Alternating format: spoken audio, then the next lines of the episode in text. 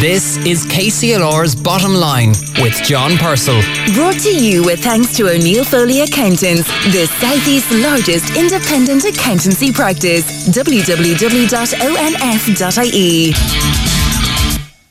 Now, over recent months, we've talked a lot about the supply chain crisis, uh, and it's come up with in all sorts of contexts, whether it's from uh, your PlayStation that you can't get for Christmas, or whether it's uh, important stuff to do with business. I'm delighted to be joined in studio by Peter Henebry, who's the director of Maxem Engineering, who are a supplier to the electronics manufacturers, many of whom are feeling the pinch in the supply chain crisis. Good morning, Peter. Morning, John. Thanks for having me on. Yeah, pleasure to have you here. Uh, just tell us about your interaction. You actually interact with a lot of the household name companies uh, or suppliers to the household name companies that make these microprocessors. Spot on, John. Spot on. Yes, most of our customers, if not all of our customers, actually they're the guys that make the boards that go in behind the dashboards of cars, all of the invisible electronics, uh, and a lot of consumer electronics, but huge amount of automotive electronics in this country. Safety systems, it's all hidden away in the dashboard, hidden away in the car. There's about 1,500 microchips in one car alone, all invisible, all running there. When you hit a switch, the electronics are working, and it's basically semiconductor chips that make all that stuff happen. And as well as cars, you're talking about iPhones, phones, even watches, I suppose. Everything. And, yeah, and with the yes. advent of the so-called Internet of Things, yes. there'll be a demand for like getting a microprocessor in your kettle eventually. Absolutely. Uh, the Internet of Things is a fascinating area. It's burgeoning, it's growing, it's going to be absolutely massive.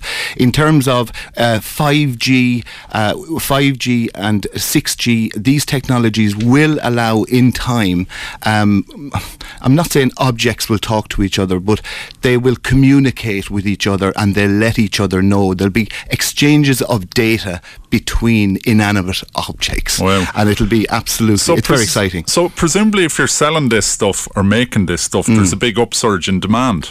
Uh, there's been an enormous upsurge in demand, in the, obviously, in the last couple of years. I mean, electronics is where it's at. One of the last bastions of electronification, there's no such word as that, but it's just my word this morning, um, is the automobile, is the car. And when you think of it, uh, four wheels and a steering wheel to where we've come to today, and of course, with the the, the, the prospect of the electrification of the automobile, uh, it's going to be enormous, and the demand for chips is, is uh, or semiconductor chips is is, is enormous on based on. And along comes COVID. Um, yes. plays hell with it all. I'm sure. Yes. Is that the only sort of thing? Or talk to us about what's got us from a, a, a kind of what do they call it, just in time supply system to a supply chain crisis? Like, how's that come about? Yeah, it's a good question because I mean, just in time would have been it's very much a key word in in in manufacturing uh, in the manufacturing environment.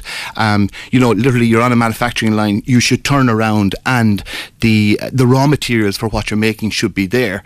But in the last year, there's been sort of a, a confluence of factors which have put the squeeze massively on the supply of semiconductors semiconductor chips to end users such as car makers, yes, consumer electronics, the PlayStations, the Xboxes. Um, everybody's feeling that out there. They're seeing the lead times on the new iPhone, for example, the latest iPhone 13.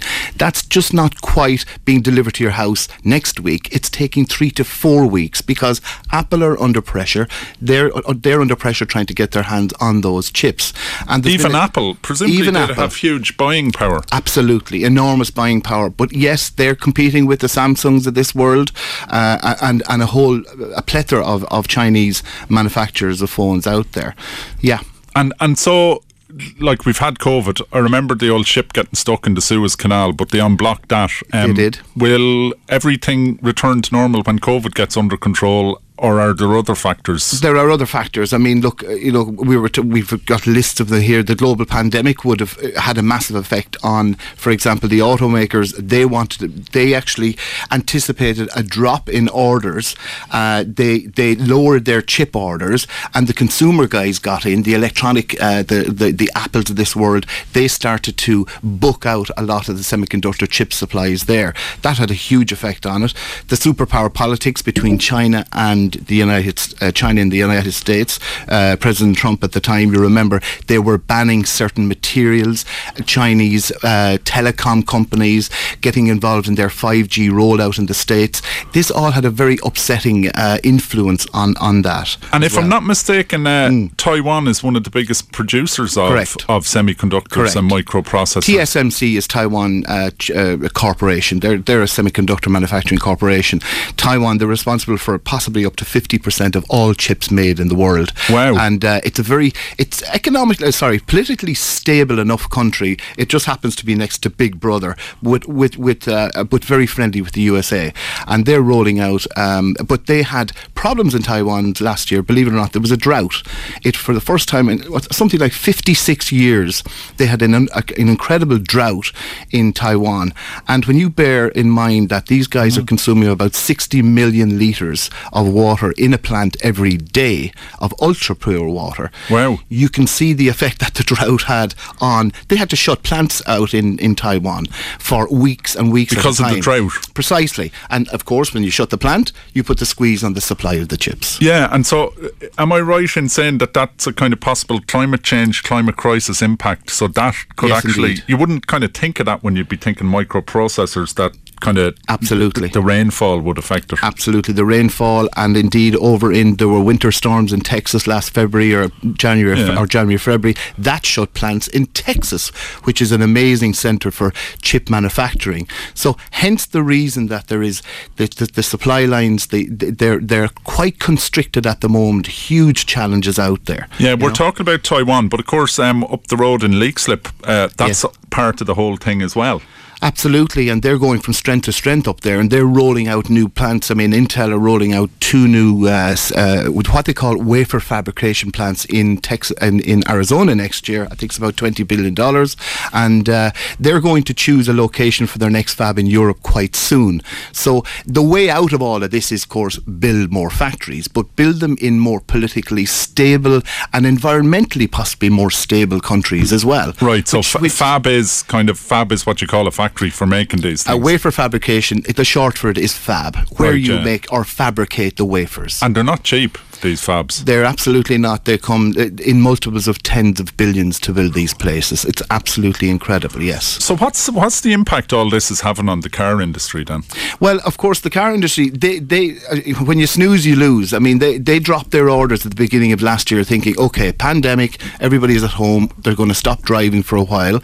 Um, the consumer electronics came in because working from home, you need a new console, you need a you know you need a new PC, all of the paraphernalia that goes that the demand for electronics has gone through the roof. And of course, online purchasing, the Amazons, the eBays, that has gone through the absolute roof.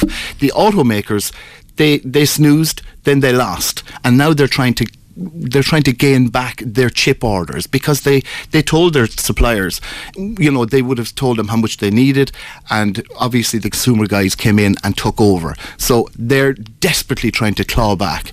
There are plants literally running, I won't say in Ireland today, but I've heard stories, John, of literally taxis going to airports to get the raw materials to bring them back down to the factories to keep the lines going. This is like your big, massive multi billions that are kind of calling up Joel a taxi and send them off down to the Absolutely, airport. Absolutely, yes. And uh, those those electronics then will will end up in a car in Europe. and that stage. illustrates kind of how um, you're as strong as your weakest link. But the taxi then that goes from your factory in the in the industrial estate yes. down to the airport yes. is um, part of the global supply chain. Yes, absolutely. Yeah, from micro to macro. Yeah, absolutely. So if yeah. there's roadworks on the M50, conceivably it can bring the old supply chain to a halt. yes, indeed. Absolutely. Yeah. Well, yeah. Peter, it's absolutely fascinating talking to you about it, and we look forward to hopefully chatting with you next year about how they're sorting the whole thing out. And Pleasure, all, John. Yeah. Well, listen, that's uh, Peter Henebry, who's uh, director of Max Maxem Engineering, uh, giving us a fascinating insight into the supply chain crisis and how it affects microprocessors, which are in everything from your kettle to your PlayStation. The bottom line on KCLR with John Purcell. Brought to you with thanks to O'Neill Foley Accountants, now offering a complete life and pensions advisory service to business. www.onf.ie